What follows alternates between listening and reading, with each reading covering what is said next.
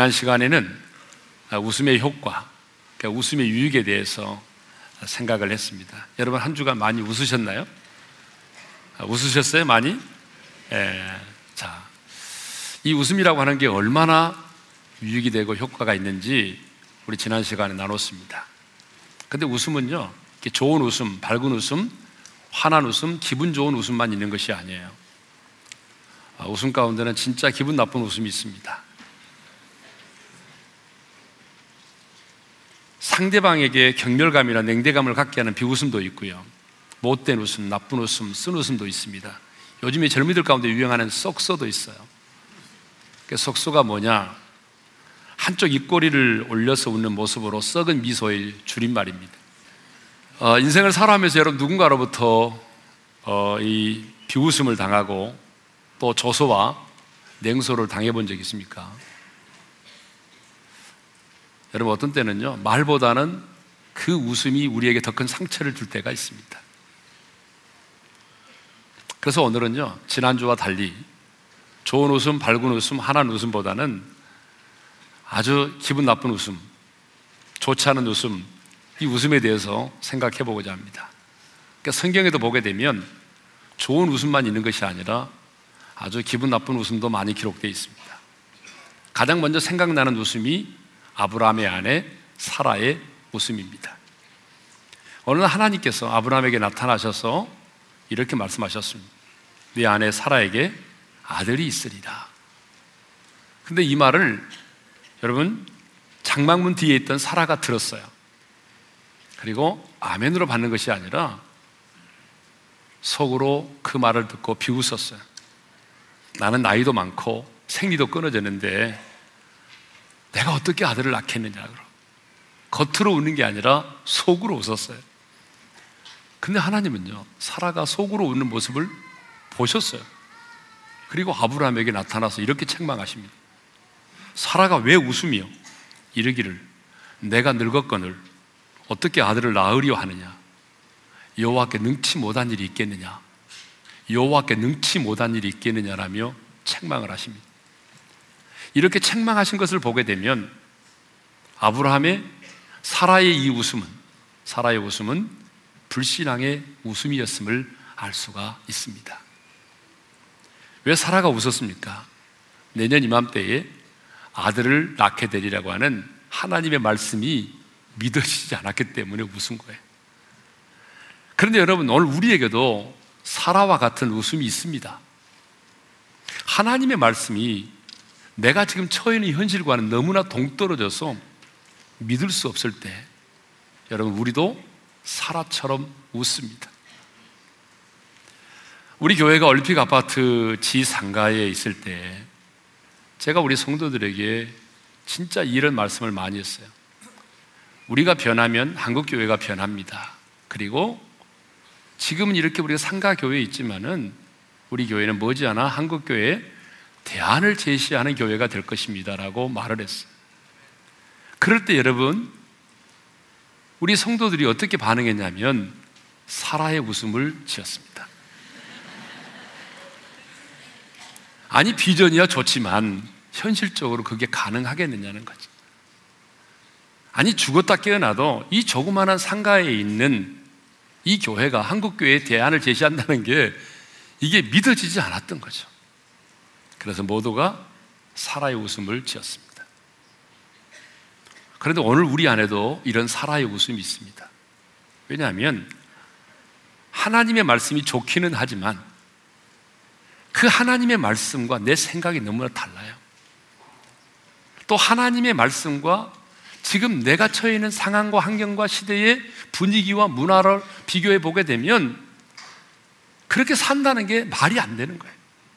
그래서 말씀은 좋지만 그 말씀대로 이 세상 가운데 산다는 게 너무 맞지 않아서 속으로 웃을 때가 있다 그 얘기죠. 또 성경에 보게 되면 하나님의 비웃음이 나옵니다. 여러분 놀라셨죠? 하나님이 비웃으신다. 시편 2편 4절에 그런 말씀이 있습니다. 읽겠습니다. 시작.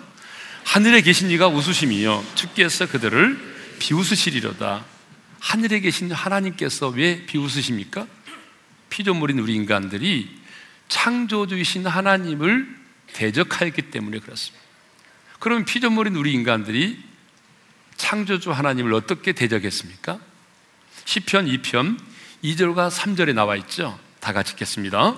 세상의 군왕들이 나서며 관원들이 서럽게 하여 여호와와 그 기름 부음 받은 자를 대적하며 우리가 그들의 맨 것을 끊고 그의 결박을 벗어버리자 하는도다. 자, 여기 나오는 세상의 세상의 군왕들과 관원들은 누구를 말하죠? 세상에 있는 통치자들과 권세를 가진 자들을 말합니다. 기름 부음 받은 자는 예수 그리스도를 말합니다. 그리고 맨 것을 끊고 그리고 결박을 벗어버린다고 하는 것은 하나님의 통치를 거부하는 것을 말합니다. 그러니까 이 세상의 권력을 가진 자들이 물과 기름처럼 하나 될 수 없는 자들임에도 불구하고 하나님을 대적하고 예수 그리스도를 대적하는 일에는 하나가 된다는 거죠. 그리고 한결같이 그들이 말하기를 우리는 하나님의 통치가 필요 없습니다. 우리는 하나님의 통치를 받지 않겠습니다. 라며 하나님의 주권에 대해서 정면으로 도전한다는 것이죠. 그런데 그때 우리 하나님께서 인간들의 그런 가소로운 행위를 보시면서 비웃으신다는 거예요. 기가 막혀 웃으신다는 거죠. 이것은 꼭 뭐와 같냐면 지나가는 유치원생이 씨름 선수 최홍만 씨를 보고 너 나하고 한번 붙어볼래? 맞자 한번 떠볼까? 라고 하는 것과 같다는 거죠. 그런데 우리들 주변을 보게 되면 너무나 많은 사람들이 물과 기름처럼 성향상 하나 될 수 없는 사람에도 불구하고 하나님의 교회를 공격하는 일, 하나님을 대적하는 일, 복음을 거부하는 일에는 너무나 하나가 돼서 함께 대적하는 경우들을 많이 보게 됩니다. 그리고 우리는 하나님의 통치가 없이도 살 수 있어요. 우리는 얼마든지 우리 인간의 힘으로, 인간의 능력으로, 인간의 지혜로 살 수 있습니다. 라며 하나님의 통치를 거부한다는 것입니다. 이런 인간들의 모습을 하나님이 보시면서 아니 하나님의 은혜가 아니면 한순간도 살아갈 수 없는 피조물인 인간들이 하나님의 주권을 거역하고 하나님의 통치를 통치를 거역하면서 하나님을 대적할 때 하나님이 피조물인 그런 인간의 모습을 보시면서 기가 막혀서 웃으신다는 거죠. 이게 바로 하나님의 비웃으심입니다. 또 성경에 보게 되면 바리새인들의 비웃음이 나옵니다. 누가복음 16장 14절을 다 같이 읽겠습니다. 시작. 바리새인들은 돈을 좋아하는 자들이라 이 모든 것을 듣고 비웃건을 비웃는다는 말이 나왔죠. 코웃음 치다 조롱하다 그런 말이죠. 왜 바리새인들이 비웃습니까? 왜 바리새인들이 코웃음을 칩니까? 그것은 이 모든 것을 듣고라고 되어 있습니다. 이 모든 것을 들었다는 게 뭐죠? 주님의 가르침을 들었다는 얘기인데 어떤 가르침일까요? 물질에 관한 주님의 가르침을 듣고 바리새인들이 비웃었어요. 그러면 왜 바리새인들은 물질에 대한 주님의 가르침을 듣고 비웃었을까요? 그 이유는 간단합니다. 너무나 돈을 좋아했기 때문에. 그래서 뭐라고 되어 있어요? 바리새인들은 뭘 좋아하는 사람? 돈을 좋아하는 자들이다. 자, 이쯤에서 여러분에게 한번 묻고 싶습니다. 돈을 좋아하지 않으면 손 들어 보세요. 저는 돈이 싫어요.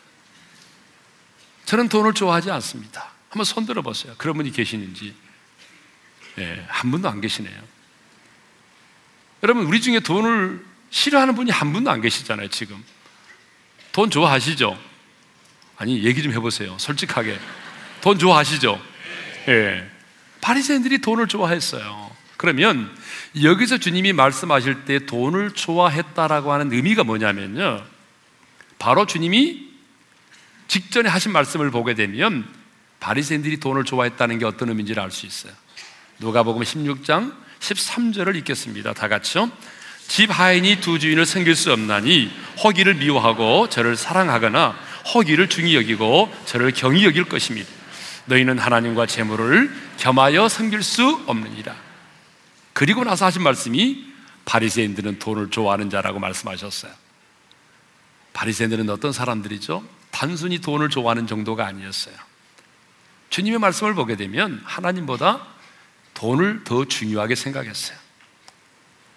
하나님을 사랑하는 것보다 돈을 더 사랑했어요. 하나님을 섬기는 것보다 재물을 더 섬겼어요. 여러분, 이 돈이라고 하는 것, 물질이라고 하는 것은 가장 영적인 것입니다. 제가 늘 말씀드렸듯이 물질은 단순히 물질이 아니에요. 그래서 성경은요, 여러분, 탐심은 우상숭배라고 말해요. 하나님과 재물을 겸하여 생길 수 없대요. 무슨 말이냐면 인간의 섬김의 대상이라는 거예요. 인간은요, 만몬을 섬겨왔어요. 그러니까 인간은 둘 중에 하나예요. 내가 물질을 섬기든지 하나님을 섬기든지 물질과 하나님을 겸하여 생길 수 없다는 거예요. 여러분, 우리도 마찬가지예요. 우리 중에 분명히 어떤 사람은 하나님보다 물질을 더 섬깁니다. 그리고 어떤 사람은 물질을 더 사랑합니다. 근데 그 사람이 바리새인들이었어요. 여러분 이렇게 돈을 좋아하는 자들이 주님 뭐라고 말씀하셨냐면 불의의 제물로 친구를 사기라고 말씀하셨어요. 이런 가르침을 주셨단 말이에요.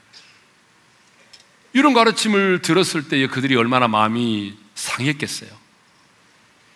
그래서 비웃었죠. 그러면 불의의 재물이라는 게 뭘까요? 여기서 말하는 주님이 이제 이 비유에서 말씀하신 불의의 재물은 우리가 뭐 불의한 방법으로 얻은 뭐 마약이라든가 밀수라든가 도둑질 해가지고 얻은 그런 불의한 재물을 말하는 게 아니에요. 여기서 말하는 불의한 재물은 어떤 거냐 그러면요. 이런 거예요. 주인이 엄연히 있음에도 불구하고 자기의 것으로 착각하고 자기 마음대로 쓰는 재물이에요. 여러분, 이게 불의의 재물이에요. 내가 영원히 소유할 수 없는 거, 내 것이 아닌 거예요. 여러분, 물질은 여러분의 것이 아닙니다. 여러분의 것이 아니기 때문에 이 땅을 떠날 때 그대로 놔두고 가야 돼요. 여러분, 내 것이 아니기 때문에 내게 있다가 다른 사람이 옮겨지기도 하고 돌고 도는 거예요. 그래 돈이에요. 그게 내 해석이지만. 그런데 그 다음에 나오는 말이 뭐냐면 친구를 사귀라 그랬어요. 내 것이 아닌 돈, 돌고 도는 것, 언젠가는 내게 사라질 것, 이 돈을 가지고 친구를 사귀라. 사귀라는 말은 사용하라 그 말입니다. 여기서 말하는 친구는 누구죠? 영원한 우리의 친구가 되신 예수 그리스도예요. 그러니까 너에게 영원한 너의 소유가 아닌 그것, 잠깐 있다 사라질 그 물질을 가지고 복음 대신 예수 그리스도를 위해 사용하라 그 말이에요. 하나님의 나라를 위해서 쓰라 그 말이에요. 가난하고 소외된 자들을 위해 쓰라는 거예요. 네 자신만을 위해서 쓰지 말고 너에게 있는 물질 너의 것이 아니기 때문에 너에게 있는 동안 그 물질을 하나님의 나라와 복음을 위해서 쓰라는 그 말이에요.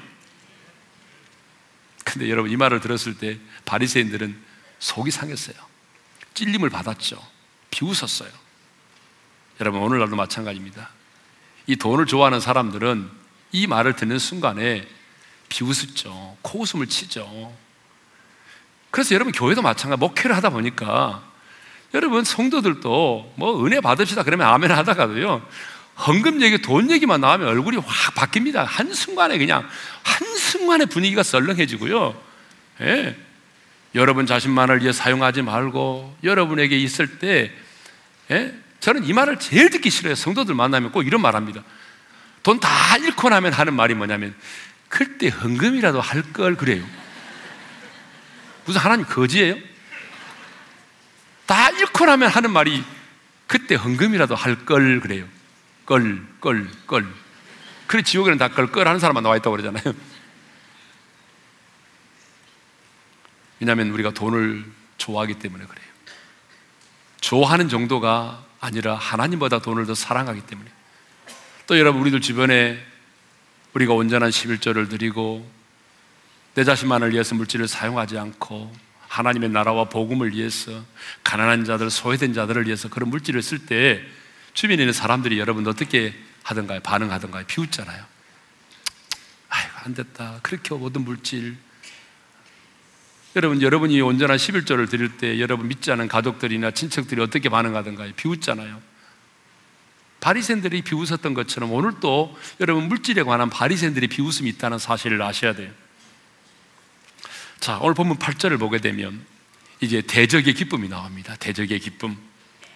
자, 미가서 7장 8절을 다 같이 읽겠습니다. 시작. 나의 대적이여 나로 말미암아 기뻐하지 말지어다. 나는 엎드러질지라도 일어날 것이요 어두운 데 앉을지라도 여호와께서 나의 빛이 되실 것이미로다. 우리 한번 따라서 합시다. 나의 대적이여 나로 말미암아 기뻐하지 말지어다. 여러분 나의 대적이여 나로 말미암아 기뻐하지 말라라고 하는 이 말의 의미는 나의 대적이 나로 인해서 기뻐하고 있다는 걸 전제하고 있어요. 나의 대적이 나로 말미암아 기뻐하고 있대. 왜 나의 대적이 기뻐하고 있을까요? 그것은 8절에 보니까 내가 엎드려져 있기 때문에 내가 어둠 가운데 앉아 있기 때문이에요. 그러면 내가 엎드려져 있다, 내가 어둠 가운데 앉아 있다는 것은 뭘 말하죠? 이스라엘의 범죄로 인한 하나님의 심판을 말하는 거예요. 여러분 미가 선지자는 가장 부패하고 가장 타락한 시대에 하나님의 하나님의 백성들을 향한 하나님의 심판을 예언했던 선지자입니다. 그리고 미가 선지자의 예언대로 이스라엘 백성들은 공의로운 하나님의 심판을 받았습니다. 할례를 받은 언약의 백성들이 여러분 할례 받지 않는 바벨론 사람들에 의해서 멸망을 당했어요. 바벨론 사람들이 쳐들어와서 여러분 예루살렘의 성벽을 다 무너뜨리고 불태우고 하나님의 성전도 불에 태워지고 그것만이 아니라 유능하고 똑똑한 사람들이 포로로 끌려갔어요. 얼마나 치욕적인 사건입니까? 하나님의 백성들이 하나님을 모르는 사람들에게 지금 비웃음을 당하고 있습니다.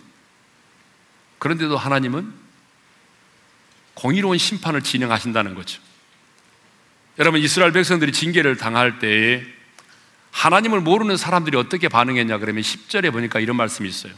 네 하나님 여호와가 어디 있느냐 하던 자라. 여러분 이스라엘은 망군의 여호와 하나님을 믿는 백성임을 온천하게 알고 있는데 하나님을 믿는 하나님의 백성들이 할례 받지 않은 이방인들에 의해서 멸망을 당하고 그것도 하나님을 제사를 드리는 성전이 불에 타고 포로로 끌려갔으니까 주변 사람들이 어떻게 반응했겠어요? 하나님이 어디 계셔? 하나님이 살아 계신다면 어떻게 하나님을 섬기는 사람들이 포로로 끌려가? 어떻게 그 성전이 불에 탈 수 있어? 하나님이 살아 계신다면 그런 일이 있을 수 있냐고?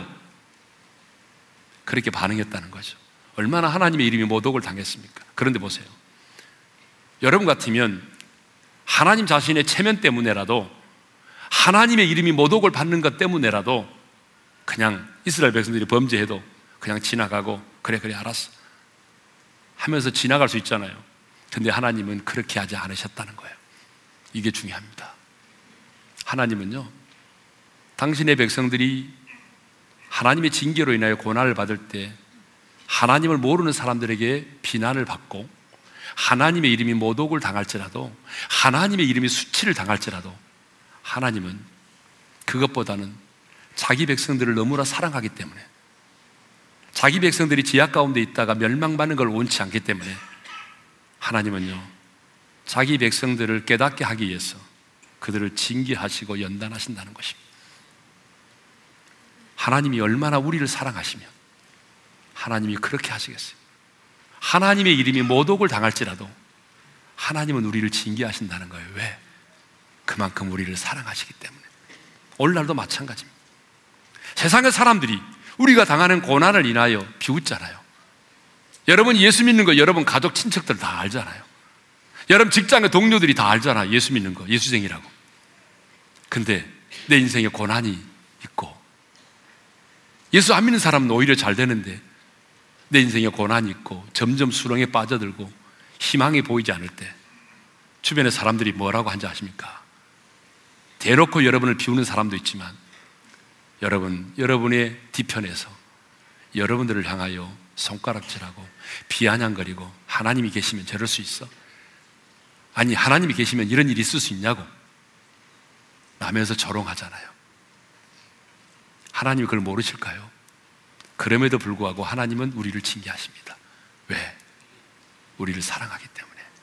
지하 가운데 멸망하는 것보다 징계를 통해서라도 깨닫게 하시고 우리를 건져 구원하기를 원하시기 때문에 하나님은 하나님의 이름이 모독을 당할지라도 우리를 징계하시고 우리를 구원해 내기를 원하신다는 것입니다.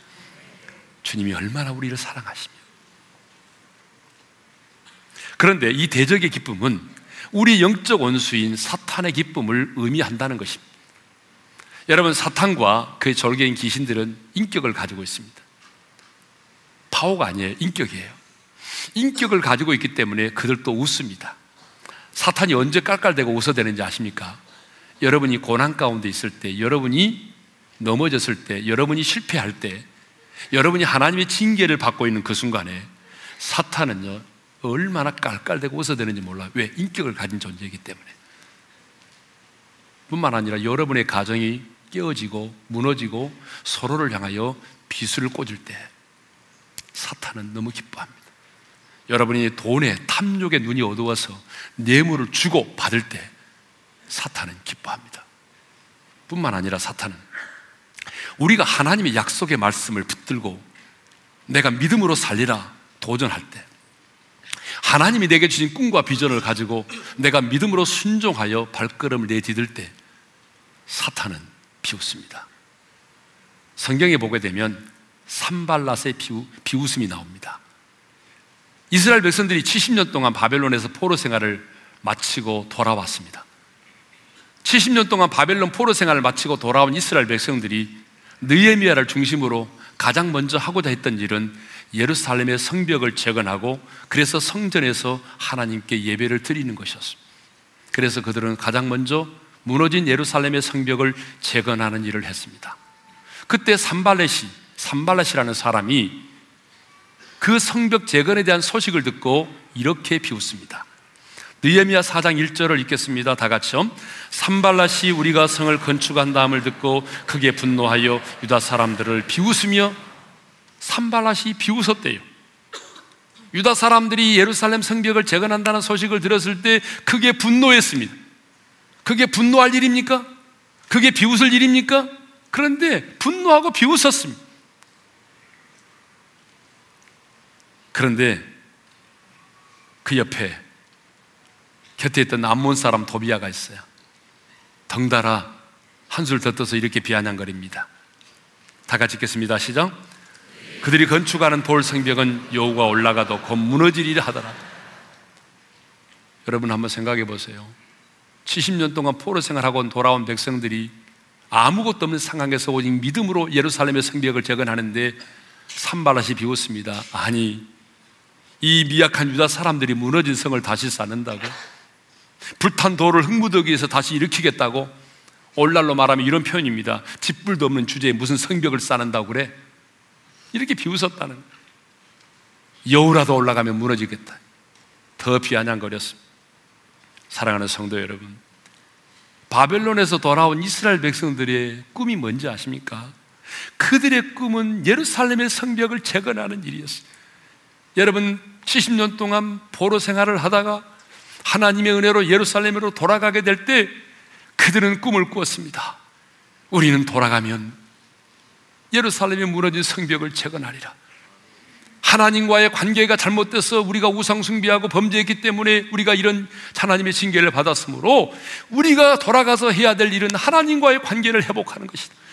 그래서 우리의 꿈은 뭐냐? 돌아가서 예루살렘의 성벽을 쌓고 다시 무너진 성전을 회복하고 그곳에서 하나님을 예배하는 것이었어. 이런 꿈을 가지고 돌아와서 성벽을 재건하는 일을 하는데 산발락과 도비야가 나타나서 비웃습니다. 비웃었어요. 여러분, 하나님이 주신 꿈을 향하여 믿음으로 도전하던 하나님의 백성들이 산발락과 도비야로부터 비아냥거림을 당하고 비웃음을 당하게 된 것입니다. 그런데 성경을 보게 되면 엽이라는 사람도 주변 사람들로부터 비웃음을 당했다고 기록하고 있어요. 여러분 욥기 30장 1절을 읽겠습니다. 다 같이요. 그러나 이제는 나보다 젊은 자들이 나를 비웃는구나. 여러분 욥은 지금 고난 가운데 있습니다. 자기의 자녀들을 다 잃었습니다. 재산을 다 잃었습니다. 몸은 병들었습니다. 여러분 이렇게 고난 가운데 있다면 적어도 인간이라면 동정은 정도는 해줘야 되잖아요. 동정은 못할 망정 그들이 욥을 비웃었어요. 여러분 왜 사람들이 고난 가운데 있는 욥을 비웃었을까요? 이유가 있겠죠. 그것은 고난 가운데 있는 욥으로 하여금 더 깊은 좌절과 절망을 경험하도록 하겠습니다. 다시 말하면 고난 가운데서 다시 일어서지 못하도록 만들기 위해서 비웃은 것입니다. 여러분 왜 산발랏이 비웃었습니까? 예, 도비야가 비아냥거렸습니까? 성전 건축에 대한 그들의 꿈을 꺾어버리기 위해서입니다. 성전 건축에 대한 그들의 열정을 쉽게 만들기 위해서 그래서 좌절과 절망 가운데 무릎 꿇도록 하기 위해서입니다. 다시 하나님이 주신 꿈, 그 예루살렘의 성벽을 재건하고 성전을 재건하는 그 꿈을 이루지 못하도록 하기 위해서 산발락과 도비아가 비웃고 비아냥거린 것입니다.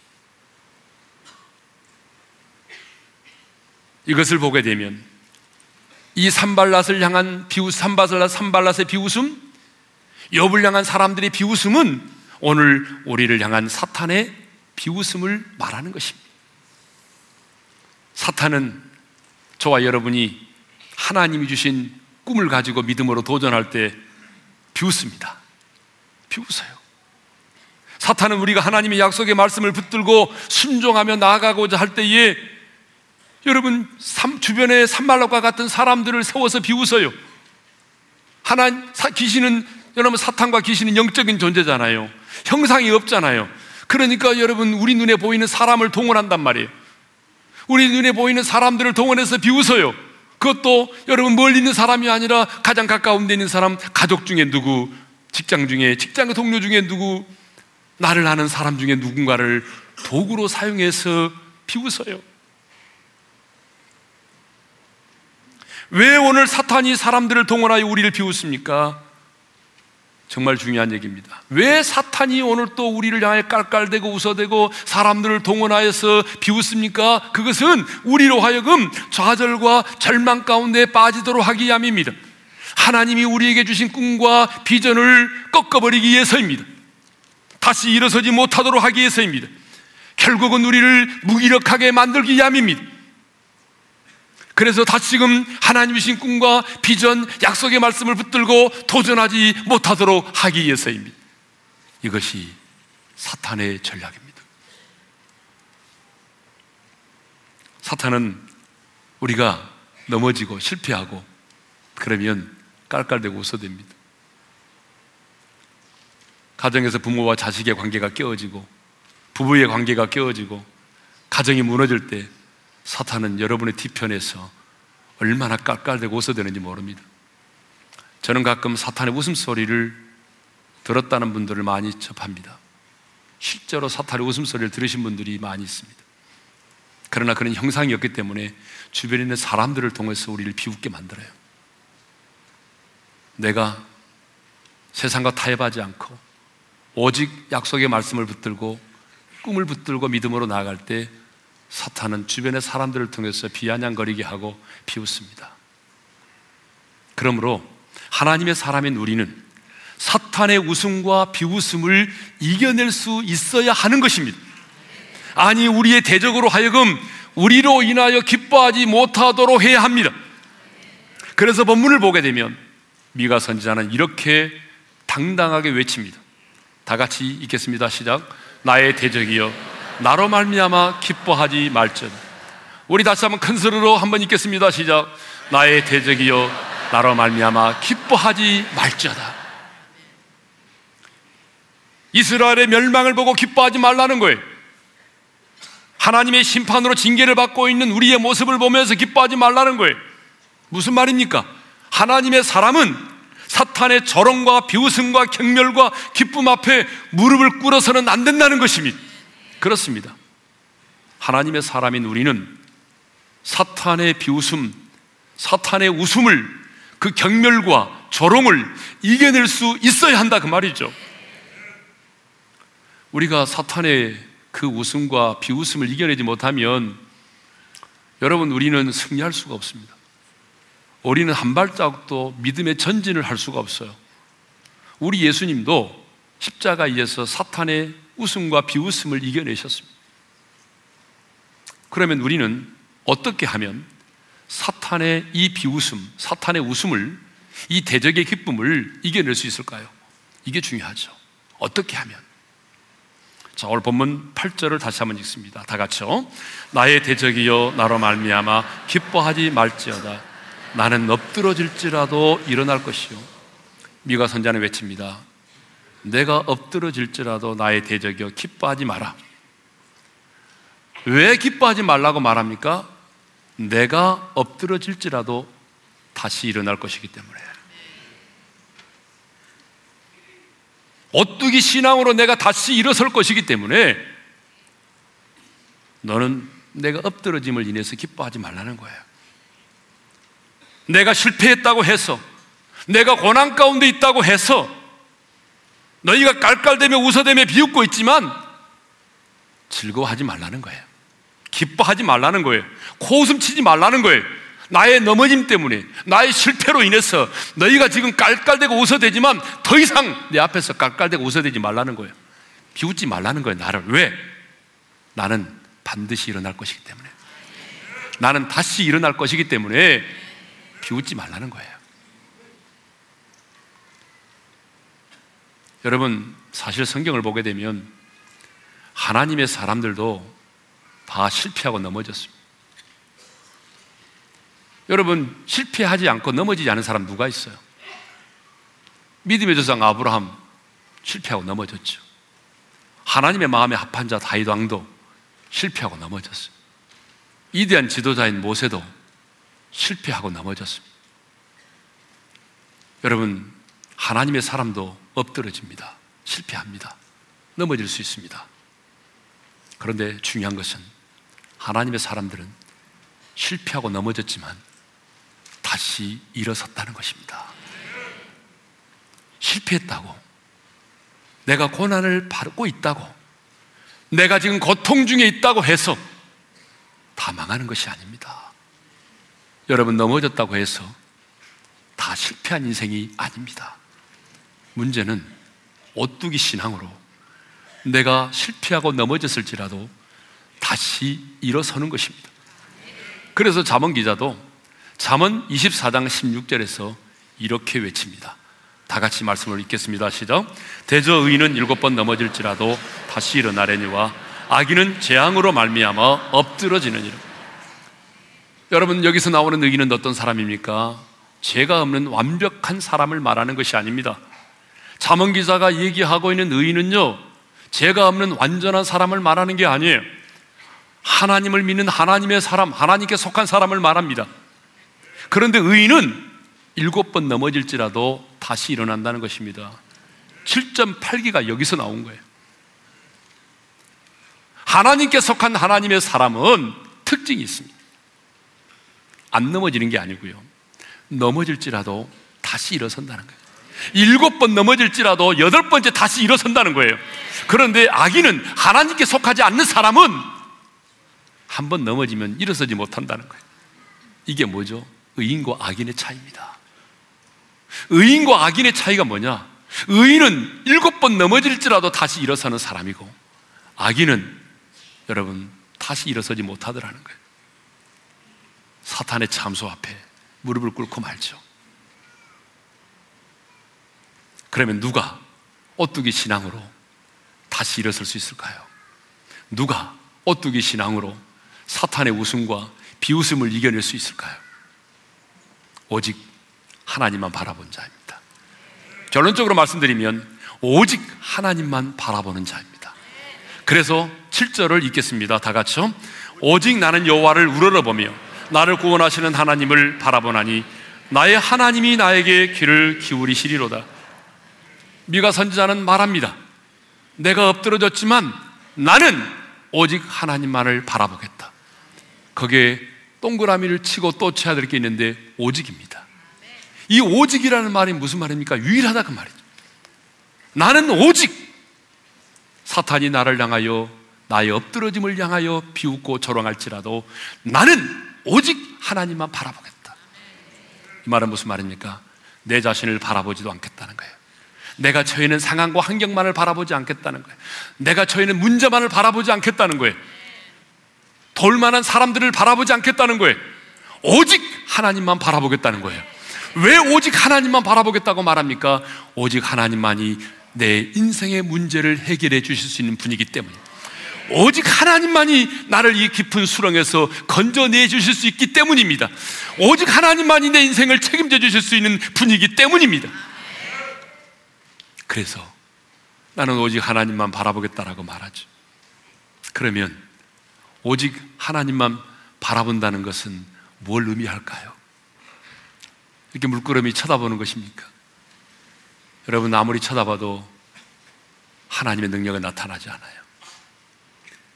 오직 하나님만 바라본다는 게 뭐죠? 여러분 본문을 읽고 스스로 한번 답을 찾아볼까요? 다시 한번 읽겠습니다. 시작. 나를 구원하시는 하나님을 바라보나니 나의 하나님이 나에게 길을 기울이시려. 하나님을 바라본다는 게 뭔지를 설명하고 있어. 내가 하나님을 바라보나니 나의 하나님이 나에게 길을 기울이시리로다. 무슨 말입니까? 기도했다는 걸 말하잖아요. 내가 하나님 앞에 기도했더니 하나님이 나의 기도에 길을 기울이시고 응답해 주셨다. 그 얘기잖아요. 하나님을 바라본다는 것은 그냥 물구름이 하나님을 쳐다본다는 의미가 아니에요. 그 하나님 앞에 내 인생의 해답이 되시고 문제 해결자가 되시는 나의 구원자가 되시는 그 전능하신 하나님 앞에 내가 부르짖어 기도한다는 거예요. 환란 날에 나를 부르라. 내가 너를 건지느니 네가 나를 영화롭게 하리라. 그렇게 말씀하신 주님 앞에 내가 간절히 간절히 부르짖어 기도하는 것입니다. 그럴 때 주님은 나의 기도에 귀를 기울이시고 나의 작은 신임에도 응답해 주십니다. 말씀을 마치겠습니다. 사랑하는 성도 여러분, 우리의 대적 사탄은 우리가 넘어지고 징계를 받고 고난 가운데 있을 때 깔깔대며 웃어댑니다. 뿐만 아니라 우리가 약속의 말씀을 붙들고 믿음으로 도전할 때 하나님이 내게 주신 꿈을 붙들고 믿음으로 달려갈 때 사탄은 주변의 사람들을 동원하여 나를 비웃습니다. 하지만 하나님의 사람인 우리는 사탄의 웃음과 비웃음을 이겨낼 수 있어야 됩니다. 사탄의 웃음과 비웃음 앞에 상처를 받고 좌절하고 절망해서는 안 됩니다. 나의 대적이여 나로 말미암아 기뻐하지 말지어다 라고 외치며 오직 주님만을 바라보고 주님 앞에 부르짖어 기도해서 사탄의 웃음과 비웃음을 이겨낼 수 있기를 주님의 이름으로 축원합니다. 오늘 이 말씀을 다시 한번 우리 큰 소리로 외치고 찬양하기를 원합니다. 다 같이 큰 소리로 이 말씀을 읽겠습니다. 시작. 나의 대적이여 나로 말미암아 기뻐하지 말지어다. 아멘. 우리 찬양하며 나갑니다. 하나님의 사랑을 사모하는 자 하나님의 평안을 바라보는 자 너의 모든 것 창조하신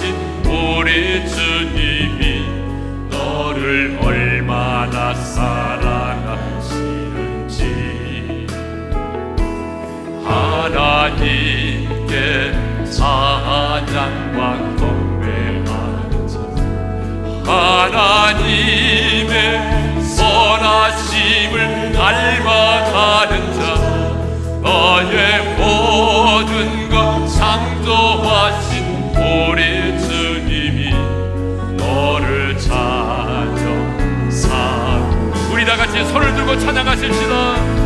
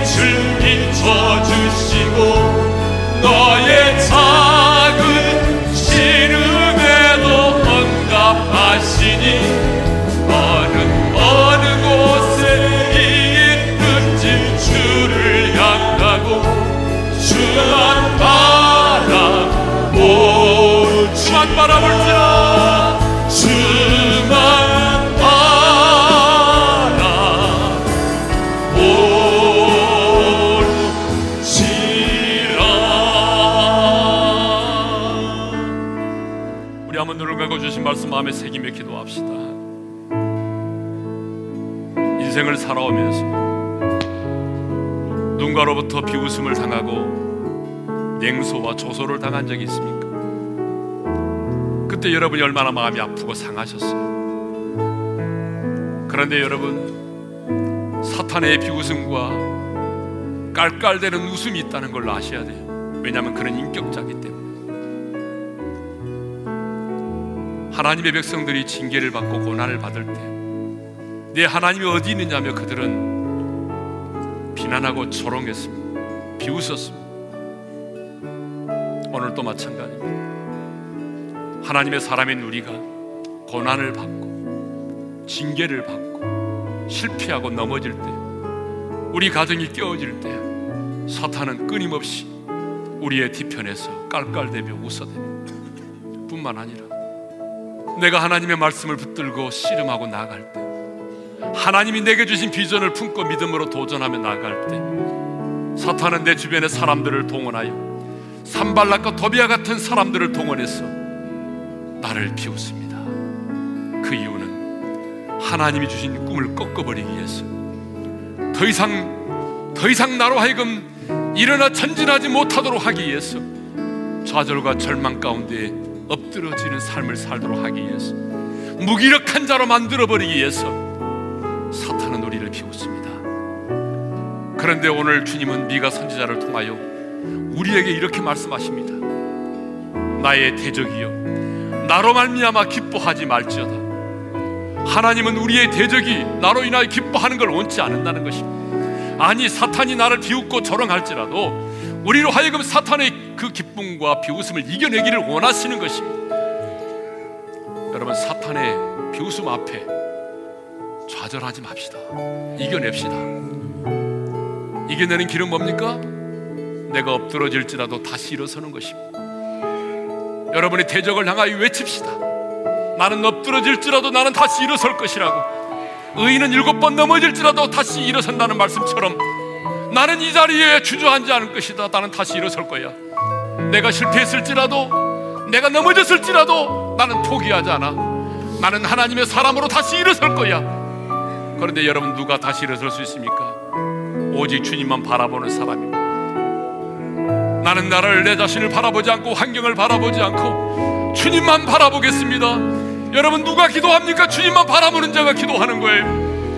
여러분 오늘 이 시간 우리 주님만 바라보며 기도할까요? 이렇게 기도합시다. 주님 내가 주님만을 바라봅니다. 주여 나의 기도를 들으시고 응답하셔서 사탄의 비웃음을 이겨내게 도와주시고 엎드러졌을지라도 다시 일어서게 도와주시옵소서. 우리 다 같이 주여 한번 외치고 부르짖어 기도하며 나갑니다. 주여! 할렐루야 아버지 하나님 우리의 인생 가운데 사탄의 웃음이 있습니다 사탄의 비웃음이 있습니다 사람들을 동원하여 비웃습니다. 네가 하나님의 사람이냐고. 내가 믿는 하나님은 어디 있느냐라고. 그들이 우리를 비난하고 조롱할지라. 아버지 하나님 우리가 그 사탄의 참수와 비웃음 앞에 무릎을 꿇지 않게 도와주시고 하나님 아버지 우리가 그 사탄의 웃음과 비웃음을 이겨내게 도와주옵소서. 하나님 주만 바라보므로 오직 주님만 바라보고 주님 앞에 기도하므로.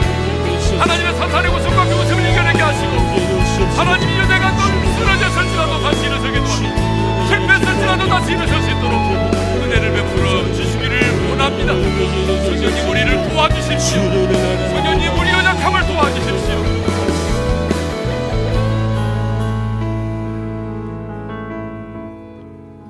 아버지 하나님 내가 넘어지고 실패하고 징계 가운데 있을 때 사탄의 웃음소리를 기억하게 도와주십시오. 내가 하나님의 약속의 말씀을 붙들고 도전하고자 할 때, 믿음으로 살고자 할 때, 하나님이 신 꿈을 향하여 도전하고자 할 때, 주변에 있는 사람들을 통하여 동원해서 나를 비우는 사탄의 비웃음을 기억하게 도와주십시오. 사탄의 웃음과 비웃음 앞에 좌절하고 절망하지 말게 도와주십시오. 나의 대적이 나를 참소하고 비웃을지라도 나는 오직 주님만을 바라보며 다시 일어서겠습니다. 주님 내가 넘어졌을지라도 다시 일어서겠습니다. 실패한 자리에 주저앉지 않겠습니다. 다시 일어설 것입니다. 오직 주님만을 바라보며 주님 앞에 부르짖어 기도함으로 주님이 주신 힘과 능력으로 다시 일어서게 도와주십시오. 그래서 사탄의 웃음과 비웃음을 이겨내게 도와주시옵소서. 이제는 우리 주 예수 그리스도의 은혜와 하나님 아버지의 영원한 그 사랑하심, 성령님의 감동하심과 교통하심과 축복하심, 사탄의 웃음과 비웃음 앞에 굴복당하지 아니하고 오직 주님만을 바라보며 기도하여 하나님이 주시는 능력으로 다시 일어서서 사탄의 참소와 비웃음을 이겨내기를 원하는 모든 성도들 위해 이제로부터 영원토록 함께 하시기를 축원하옵나이다. 아멘.